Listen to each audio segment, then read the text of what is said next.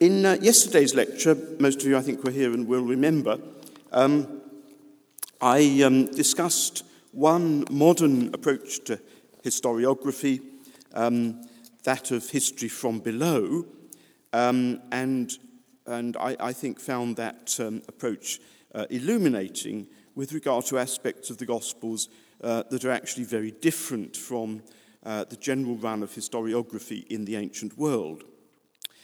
Um, what I want to do in this lecture is to take up two um, further uh, modern approaches to history, um, which are microhistory, and then uh, what I call the challenge of postmodernism to objectivity in history. But in order to appreciate these approaches, and especially the postmodern one, I think we need to um, have some idea of what has happened in the modern historical tradition generally um, since the 19th century. Uh, necessarily, this will have to be rather brief and schematic. But I'm going to do this survey of modern debate in historiography um, in two parts. Between the two parts, I will place uh, my discussion of microhistory, Gospels as microhistory, and then um, at the end of the lecture, uh, all too briefly, I'm afraid, but I'm quite constrained here by, by, by time and space, um, uh, a discussion of postmodern uh, developments, postmodernist uh, developments in thinking about history. So, first of all, development and debate in modern historiography, part one. A useful way, I, I think, to think of um, the history of this subject in the modern period is to make a distinction between historiography, what historians do, and philosophy of history, meaning ideas about the nature of history and of historiography. These two are closely related, of course, um, and, and influence each other, but not always to the same extent. Now, the modernist paradigm of historiography which goes back to the beginning of the 19th century and the so called historical revolution of the early 19th century. The modernist paradigm of historiography has two sides to it. One of these was a view of the proper subject matter of history. And we find here a, a remarkable continuity, really, with the general run of ancient historiography, um, in that the proper subject matter of history in the standard modernist paradigm of the 19th century is political history from above. And this was regarded as the proper subject because to the early 19th century pioneers of the modern paradigm, especially the famous Leopold von Ranke, the nation state seemed to be the dominant reality of the historical process. So, a rather different reason from those of ancient historians um, for regarding real history as political history from above. But the other side of the modern, modernist paradigm that we need to notice was the epistemological one, in that modernist history shared with the Enlightenment in general an optimistic epistemological realism. Uh, these historians thought by using a rigorous methodology, and they were very keen to speak of historical method as a kind of science parallel to the natural sciences, using a rigorous methodology, historians would be able to discover and describe the objective truth of history, what actually happened back there and then. This epistemological aspect of the modernist paradigm, I shall now leave aside until the second part of my story and, and discuss other de- developments now.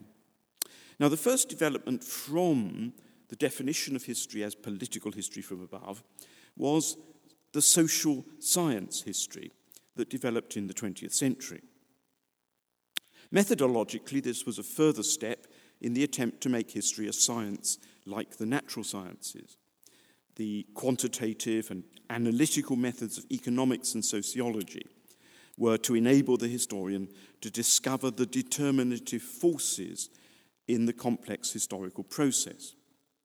The great men who directed history according to the 19th century view were replaced by the impersonal forces of economic and social trends.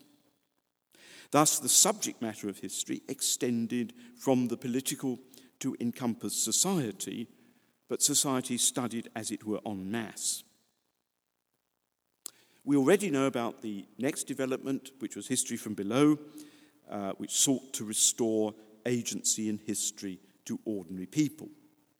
Not just the ruling elite, and not just the impersonal forces either, but the, but the common people themselves, of course, within the constraints of the particular cir- circumstances of their historical context, played a, mar- a part in making their own history.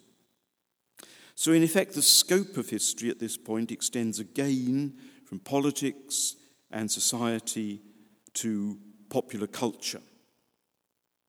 Part of the same kind of development was women's history, similarly beginning in the 1960s, and the various histories of different minority groups restored to visibility and agency in history.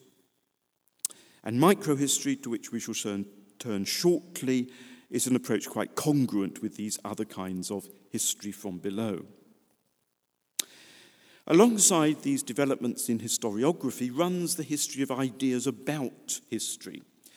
And here I need to introduce the great modern meta narratives that dominated all of Western culture from the Enlightenment to at least the mid 20th century and still have a lot of influence.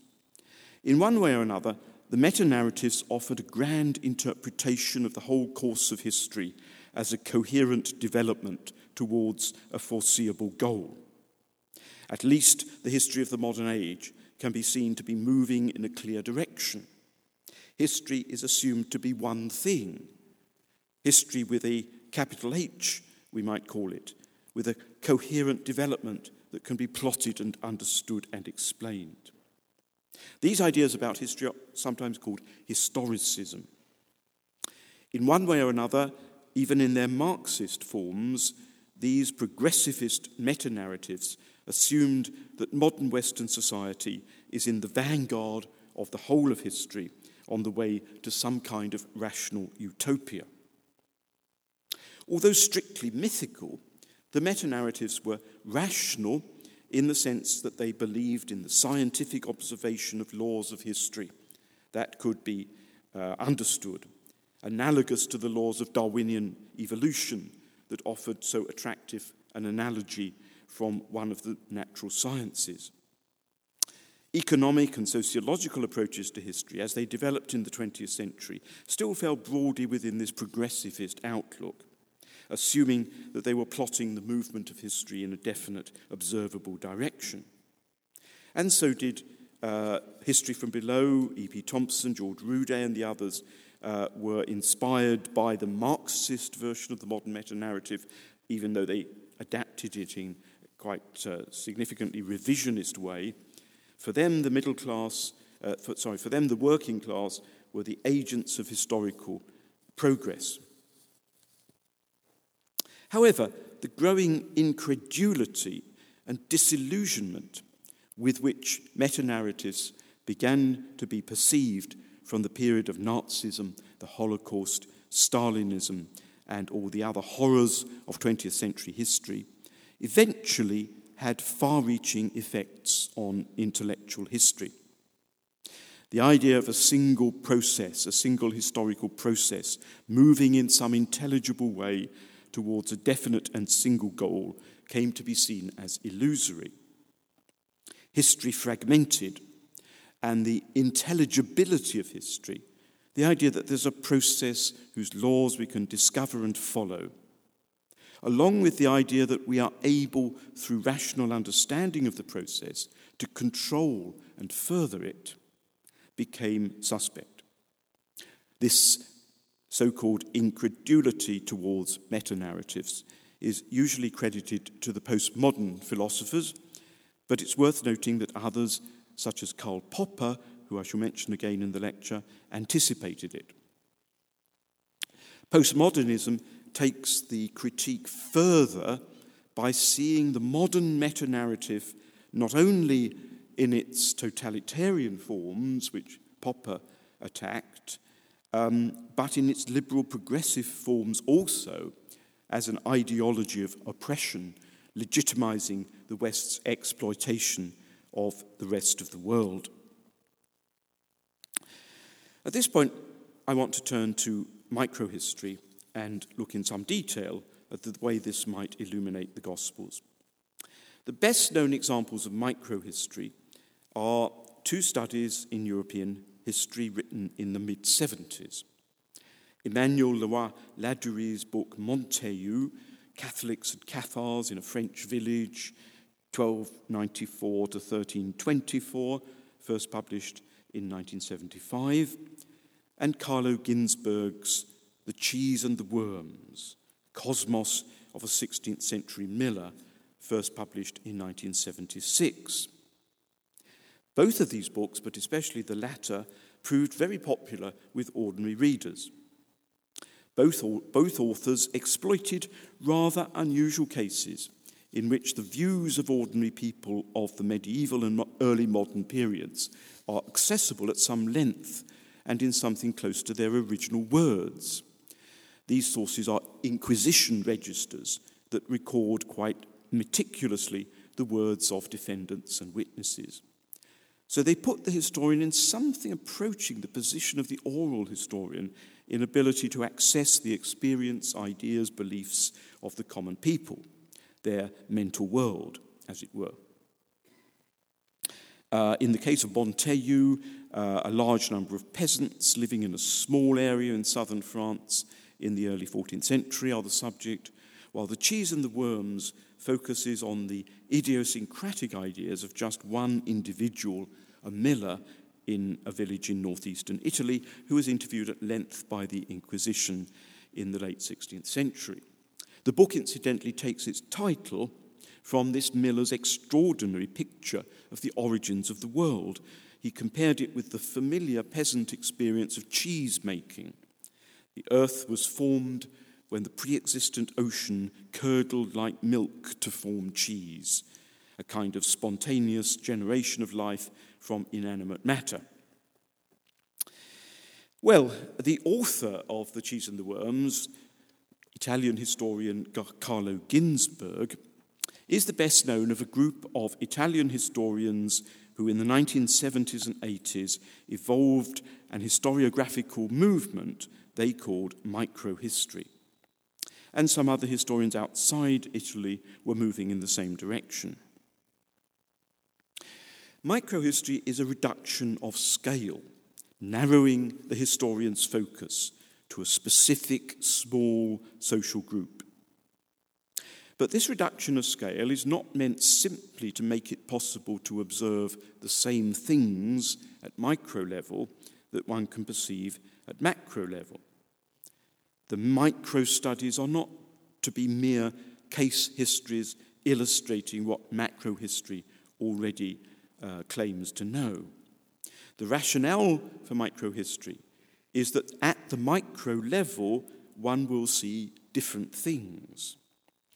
Another of the Italian microhistorians, Giovanni Levi, says, quote, the unifying principle of all, historic, all research is the belief that microscopic observation will reveal factors previously unobserved, phenomena previously considered to be sufficiently described and understood assume completely new meanings by altering the scale of observation.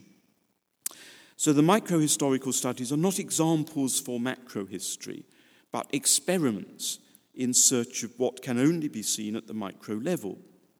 In particular, what, from the macro historical perspective, is anomalous and discontinuous.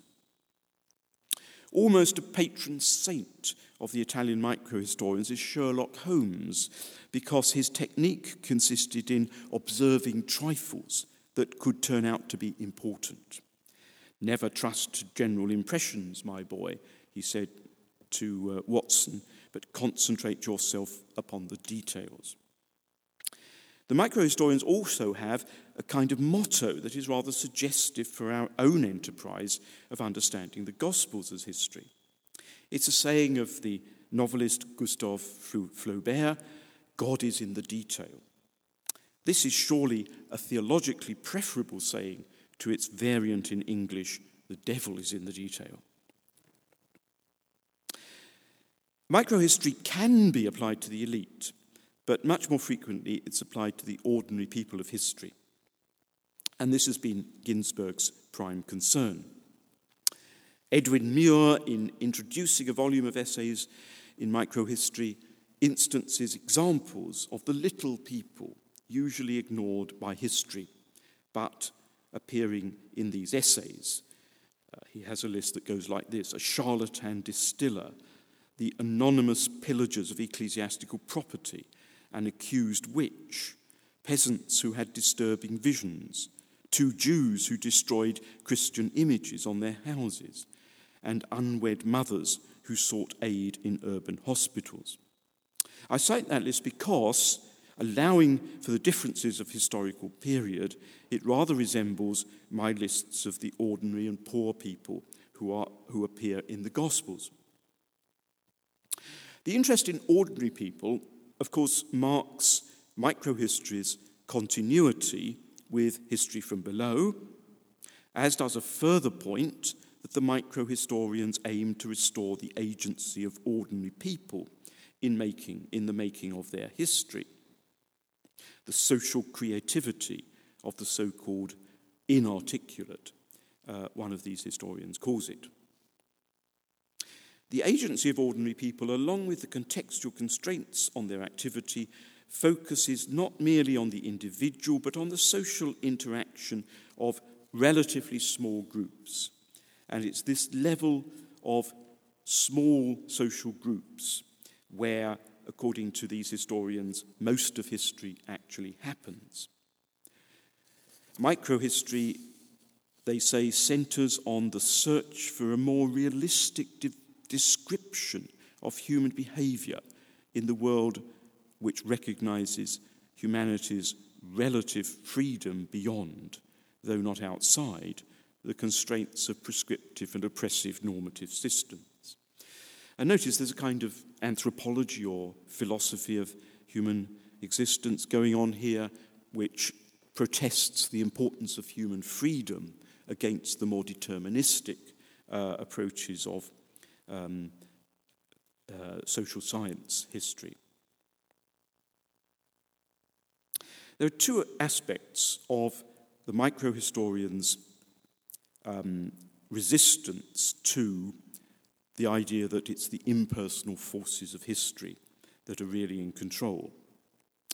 One is the disillusionment with the great meta narratives of the modern age, the progressivisms, which understood progress of some kind, whether gradual or revolutionary, to be assured by laws of history that the historian could understand.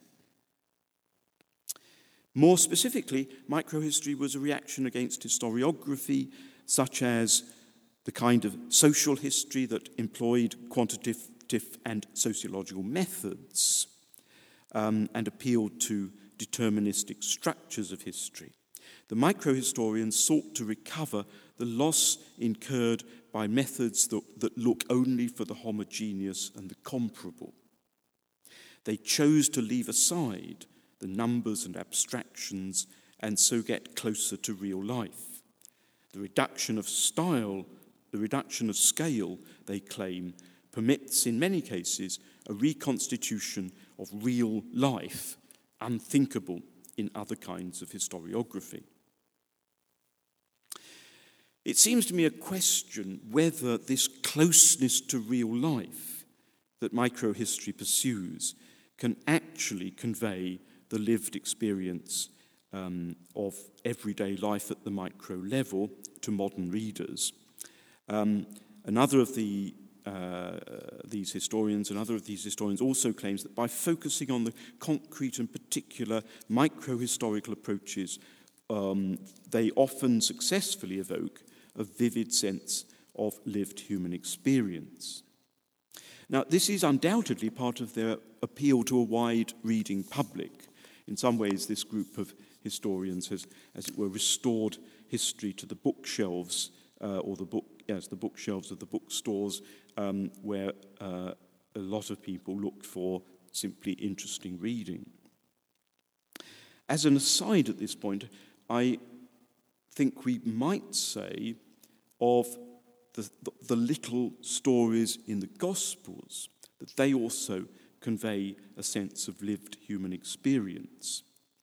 They give just enough detail, I think, to evoke a sense of the lived experience of people who interacted with Jesus. On the other hand, the philosopher Paul Ricoeur, who's generally favourable to microhistory, insists, quote, what we do not see and must not expect to see is the lived experience of the protagonists. What we see are social interactions.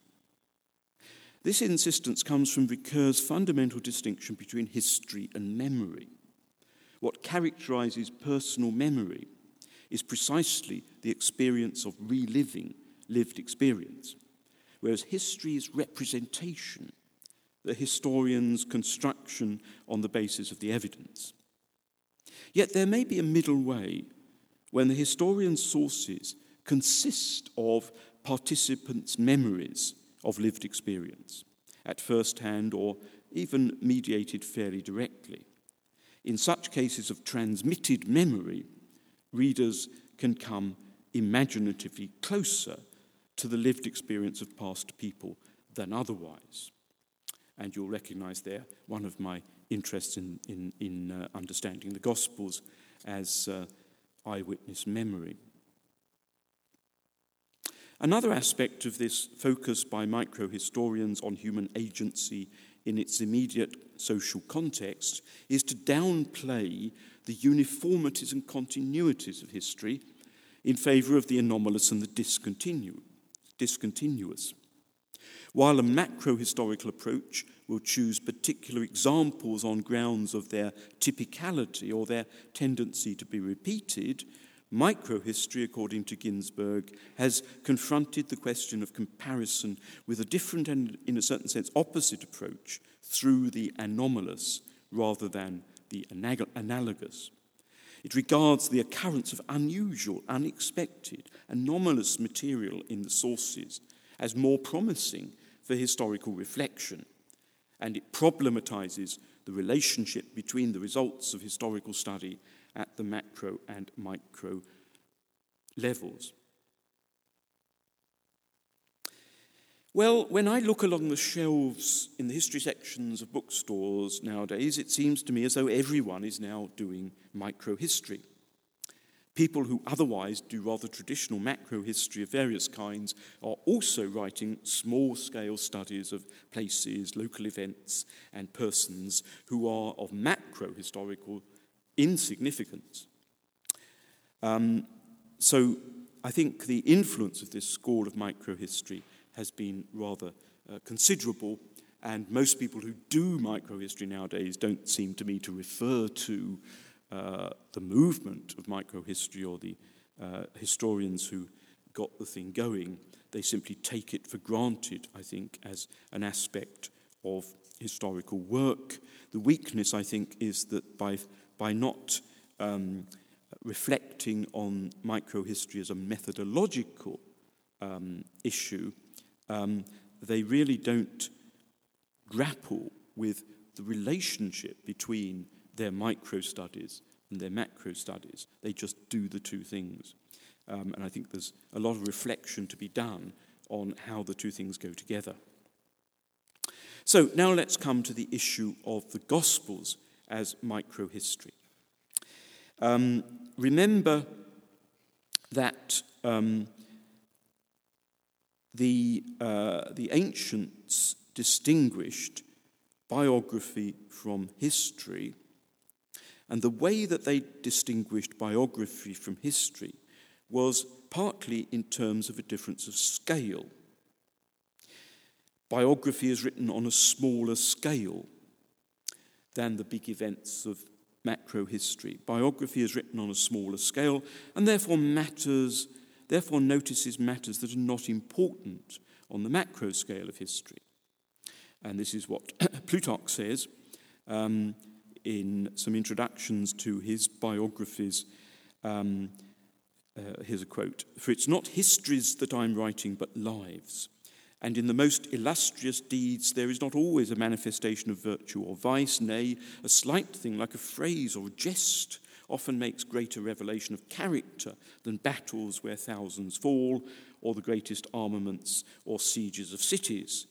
Accordingly, just as painters get the likenesses in their portraits from the face and the expression of the eyes, but make very little account of the other parts of the body, so I must be permitted to devote myself rather to the signs of the soul in men, leaving to others the description of their great contests. Now, the rationale here for the usefulness of biography is, is really that um, the small scale uh, anecdotes and, and, so forth uh, about a particular figure um, reveal character, and thereby um, teach by example. For Plutarch, biography is history teaching by examples. This was a widespread view at the time, and anecdotes about famous or wise men were very popular um, in the period for that reason, and anecdotes, of course, are a kind of microhistory. Note that the Synoptic Gospels contain many anecdotes. Um, they're almost uh, the substance of the Synoptic Gospels, which uh, group anecdotes together and fit them into a wider narrative. Uh, but the anecdotes themselves are clearly uh, very similar to the kind of biographical uh, detail uh, that Plutarch envisages. Um, what we are told in the Gospels is not, in my view, primarily, however, to make Jesus an example for emulation. That there is uh, an element of that giving by example um, in the Gospels. Um, but they, the, the anecdotes, the, the little stories, do seem to me to be indispensable to the Gospel's portrayal of Jesus and his activity. The stories of the Syrophoenician woman or the Gerasene demoniac, for example, are not just illustrations of something that could be said in general terms about Jesus uh, in, for example, the Gospel summaries. The particularity of each story, with their own puzzling or provocative features, contribute, I think, uniquely and irreplaceably to the understanding of Jesus and his activity. We need the microhistory. God is in the detail. Now, the um, reduction in scale that Plutarch adopted in his biographies did not, of course, involve any movement down the social scale, um, but we now know from yesterday's lecture that the Gospels very much do so. And the Gospels are made up to quite a large extent of little stories about little people whose lives, but for their connection with Jesus, would never have been noticed. In this sense, from the perspective of macro history of the time, the Gospels bring to light anomalies that challenge the dominant meta narrative of the Greco Roman historians. Just as modern microhistory keeps its distance from the dominant historical syntheses at the macro level, attending with care to the small scale, not in order to confirm the macro historical accounts, but to understand the real life that they ignore, so the Gospels work from below and show, in fact, that this is where history is really being made among the common people in ways that the dominant meta narrative cannot recognize or assimilate. Like microhistory, the gospel stories are often sharply discontinuous, disrupting the continuities of history. They're full of a sense of the astonishingly novel, the puzzling, and the provocative. Now, of course, as we know, the Gospels set their microhistory within a meta narrative of their own, or rather, the biblical meta narrative of the Hebrew Bible. But before considering that meta narrative, it's well worth noticing that the little stories in the Gospels, at least in the Synoptics, retain, as it were, their micro historical integrity despite the framework of meta narrative in which the Gospels place them.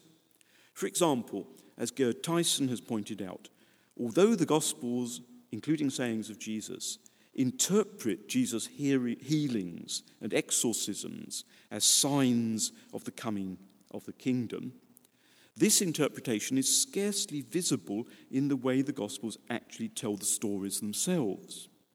It's as though they reflect the immediate impact the events had on those who were there, but nothing more. And perhaps even more remarkable are the stories of the empty tomb and the resurrection appearances. Apart from Matthew's apocalyptic earthquake, there's nothing to indicate the uniquely eschatological significance of these events. None of the early Christian theology of resurrection, such as we read in 1 Corinthians 15. Again, it's as though the stories of the empty tomb confine themselves to what the women saw and understood at the time. Skillfully crafted though they are, the stories retain their character as pure microhistory, betraying hardly anything of the macro historical or meta narratival significance that is given them only by the broader gospel narratives within which they are placed. They have certainly not been generated by the meta narratives. Rather, they're allowed to speak for themselves in their own particular way that is not replaced but encompassed by the meta narrative that develops their universal significance. The peculiarity of the Gospels, from this point of view, I think, is that their micro historical character is fully consonant with the larger meta narrative of which they form the historical climax. Or, to put it the other way around, the climax to this meta narrative, to the story in which the God of Israel is on the way uh, with his people to the fulfillment of his purpose for the whole world, is entirely appropriately this micro history from below that we find in the Gospels. It's the way of the God who made a bunch of slaves his special people and acts always in the particular for the sake of the rest and with the lowly people for the sake of all. This God's purpose takes effect at the grassroots of history, where he works with people of all kinds, however unimportant in macro historical perspective, down to the outcasts and the eradicated in the little events that make their history. The micro historical people and particulars of the little stories of the Gospels have universal potential. They're representative of all who will encounter God in Jesus. In a sense, they are the meta narrative. They are the mustard seed, proverbially smaller than all the seeds of the earth, that at the consummation of history will appear as the cosmic tree whose branches have room for all the birds of the air to nest in them. These gospel stories are a micro historical counter narrative to all the meta narratives of power, including the one contemporary with the Gospels, the Roman one. The historiographical embodiment of the Roman meta narrative goes back to Polybius, um, whose great work in 40 books, only five of them have survived complete, unfortunately. Um, he told the story of Rome's rise to dominate the Mediterranean world up to 146 BC. Polybius considered it the first properly universal history because only from the date at which his narrative properly began, 220 BC, did history become, um, did the, sorry, only from the date at which his narrative began, uh, did the political affairs of all the nations begin to be interwoven in a movement towards a single goal. He was thus able to claim that his subject was a single unified one and that his own history accurately mirrored the events for just, uh, uh, for just as Rome subsumed individual nations into its empire, so Polybius's history subsumed all other forms of history into his narrative. And Polybius disdains any history less universal than his own. So, universal history, the sort of history that integrates everything into an intelligible whole, in the ancient world as well as in the modern, is, of course, history from above, the story of the military and political power of the ruling elites who dominate the whole of history. So Polybius, and so the 19th century writers. I'm reminded of the philosopher Karl Popper's savage critique of modern grand narratives that claim to understand the laws and patterns of history and integrate everything into a universal process moving towards a unified goal. One of Popper's complaints was that such meta narratives exalt the history of political power, which is one form of history, one aspect of human life, to the status of world history. Political history subsumes all other history, as though all people were to find their goals fulfilled in political power.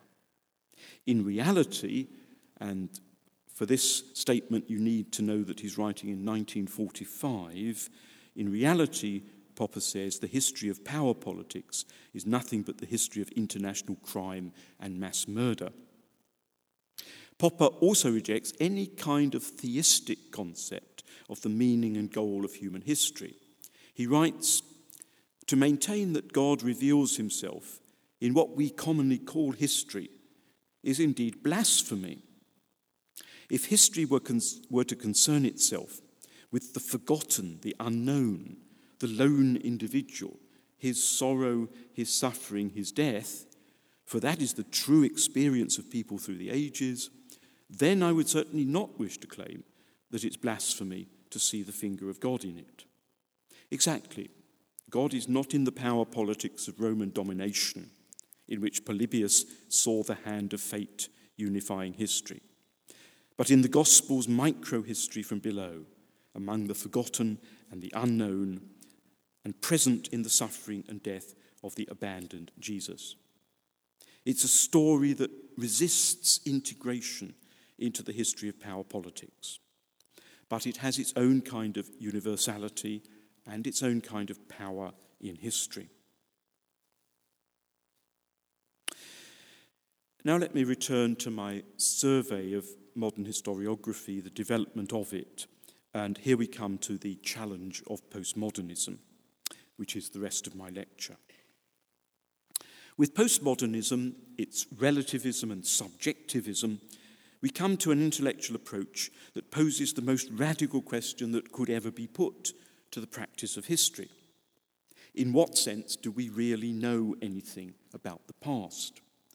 Do historians recover the past or construct it? Can we really distinguish historiography from historical fiction? It's perhaps not surprising that many probably most historians have resisted the influence of postmodernism in their field of study.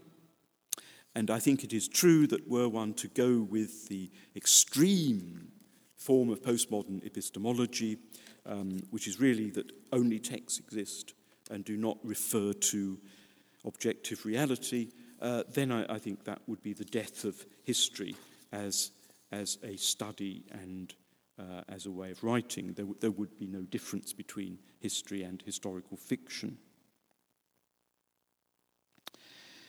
But I think we need to consider the postmodern challenge um, uh, a little more closely. What is happening when historians construct narratives about the past, which after all, they have never stopped doing. Few historians can have seriously supposed that their narratives reproduced what happened in some sort of photo, photographic way. Narratives, historical narratives, are representations of what happened in the past, and not, as it were, some uh, photographic transcript of what happened in the past. In philosopher Paul Ricoeur's terms, they stand for the past. But traditional historians do suppose that their narratives are constructed from and constrained by the evidence, and therefore correspond to the past in ways that can be debated, refuted, and confirmed.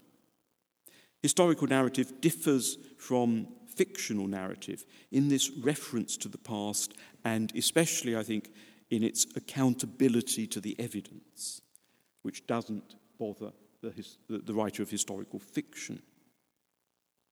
The postmodern treatment of historical narrativization, for which Hayden White's work is best known and influential, dissolves this distinction between historical and other narratives.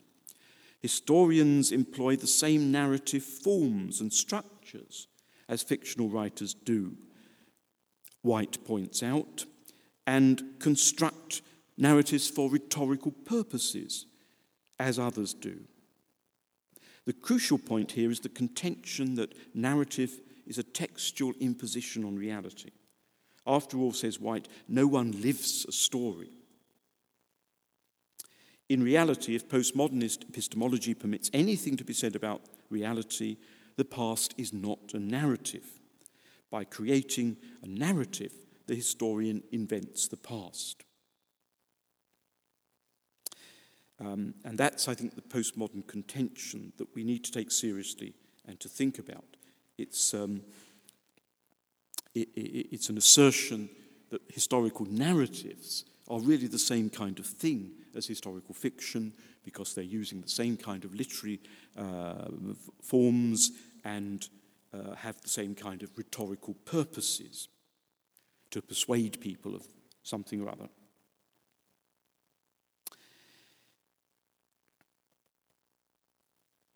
To engage with postmodernist epistemology as a whole is a task well beyond the scope of these lectures.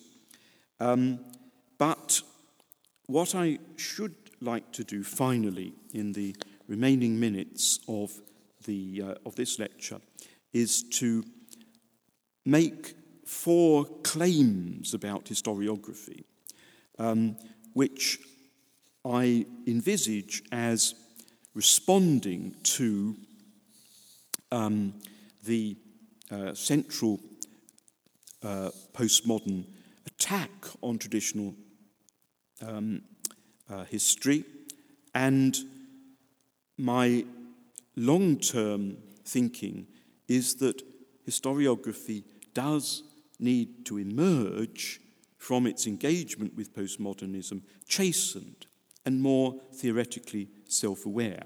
There really are things to be learned from the postmodern challenge, uh, even if, like the vast majority of historians, we cannot possibly go all the way with them, or we would be just committing historiographical suicide. So, here are my four points. First, history is different from fiction. Um, I'm very fond of Paul Ricoeur's um, last major work, which was published in 2004, and it's a philosophical study of historiography. It's a study that Ricoeur had long intended to complement his influential study of fictional narrative, time and narrative. Time and narrative is much better known, I think. It was published a good deal, uh, good, good, good way back in the past. It's a much better known book than his um, later, his last great work, which was called Memory, History, and Forgetting. But the two works um, should be put together um, according to Ricoeur's insistence that historiography is actually distinct from fiction. So his treatment of fiction in time and narrative, which a lot of biblical scholars have used for their study of the Gospels, and with a certain tendency to think that the Gospels are fiction in the same way that the um, works of fiction Ricoeur is analysing in time and narrative are. Um, but Ricoeur himself insists that historiography is distinctive in its intentionality to refer to historical reality. This is what makes it historiography. It's written with the intention of referring to past reality. Um, I would perhaps add that it's done with a sense of responsibility to the evidence uh, that survives from the past. So history is different from fiction.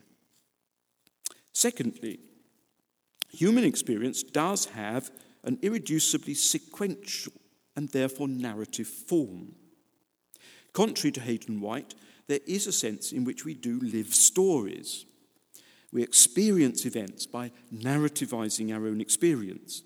And we do that not merely subsequently, but in the very course of experiencing, we are um, telling ourselves a story about what is happening.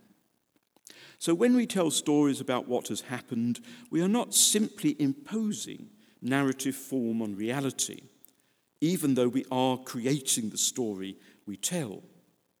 It would seem to me that we are closest to the narrative form of lived experience in microhistory.